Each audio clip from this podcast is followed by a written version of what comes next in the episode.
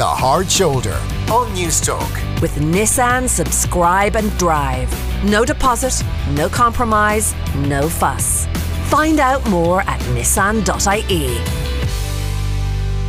And this is Anton Savage in for Kieran, and we're joined by Professor Seamus Morris, who is consultant orthopaedic surgeon at the Beacon Hospital. He leads the National Spine Institute there, and he's here to talk back pain. And we have, Seamus, a lot of questions for you. Can I fire one at you to begin with? We've one that says, um, I've had back pain for nearly a year, on and off, lots of physio appointments. I think it's the way I'm sleeping and because of desk work.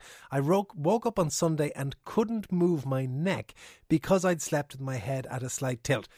Is that an accurate, likely diagnosis, or do people think they sleep wrong and they're wrong?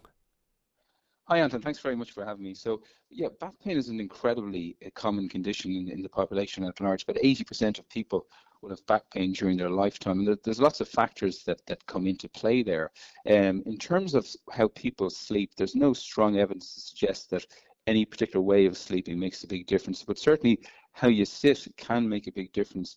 I suppose that's very pertinent because so many people have been working from home during the COVID lockdown and they don't have the resources that their company potentially would put into looking at the ergonomics of how they're sitting. So simple things in terms of sitting with the computer screen straight in front of you so that you're not turning your neck to the side. Trying to keep your neck in a straight position when you sit is, is very advantageous as well.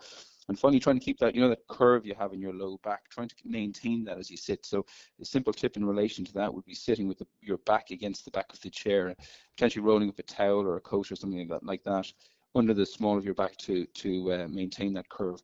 There are good tips in, in terms of trying to minimize back and neck pain. You really have to put some. I sorry, just as you were describing it, I was doing it. You have to put in some effort to sit like that, don't you?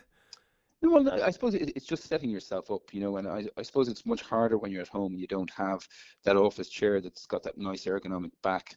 Um, you know, but but once you're set up, it, it's pretty straightforward. Other simple things like just getting up and taking a frequent break at home. You know, there's not necessarily the distraction of going to the water cooler at home. So just setting your iPhone to, to every 30 minutes or so, so that you go up and get a, a glass of water and stretch your legs. All those kind of simple things will diminish the severity of, of back pain or the likelihood of developing it.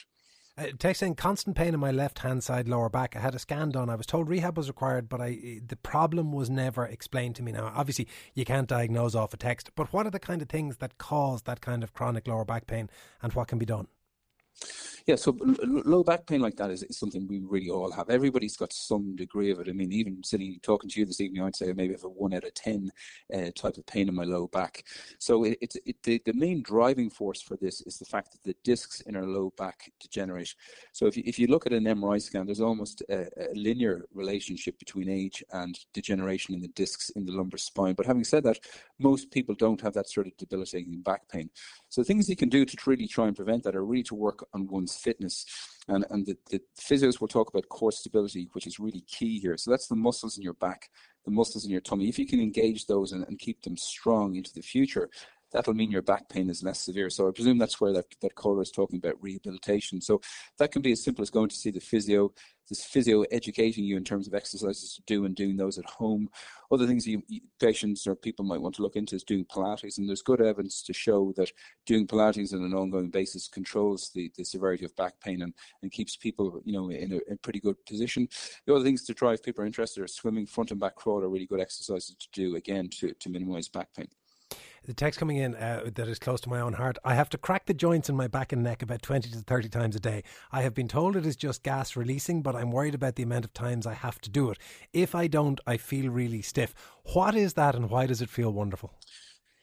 Uh, the, the cracking of the joints, people, the, the, the, theory at least is that as you do that, you create a little vacuum in the joint and you get nitrous oxide or nitrogen coming out of uh, gas and forming little bubbles in, in your joints. Uh, as to why that particular person does that, I don't know. It doesn't sound like a good idea though. Um, but uh, but people pay good money to have others do that to them. there's a there's a cottage industry in making backs go crunch. Yeah, so the, so the evidence behind that is again question. There's some things that you know the, the, the scientific evidence, if you go and look at it, doesn't really strongly support. So things that it does really strongly support are, are pretty much free, and those are you know just doing the exercises yourself at home. And there's been lots of randomized trials where they've looked at people who've done exercises versus people with no exercises, and simply just doing your exercises at home yourself on a, an ongoing basis are really the key thing. So it's really a case of self care rather than having other people doing things to you. uh, in, in terms of maintenance at least. Can I ask one uh, personal one? What is the thing that happens when you look suddenly to one side and a searing pain goes through your neck that lasts for about 20 seconds and makes you pray for death all of the way through the 20 seconds?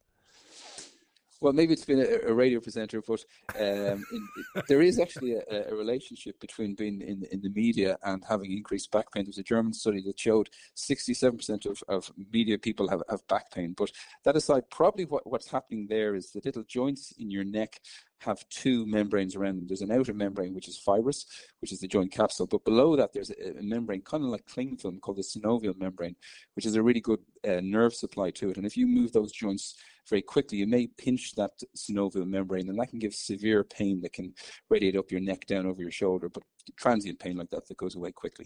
It has been fascinating for a lot of reasons, not least for the discovery, Seamus, that we are in here suffering for our art powering through the pain to bring broadcast to the nation. Thank you so much for coming on. That is Professor Seamus Morris, who's consultant orthopaedic surgeon at the Beacon Hospital. That's about it for us this evening. I'll be back here again in for Kieran tomorrow at four. Until then, from all of us on the uh, Hard Shoulder team, thanks again for listening. See you tomorrow. Bye bye.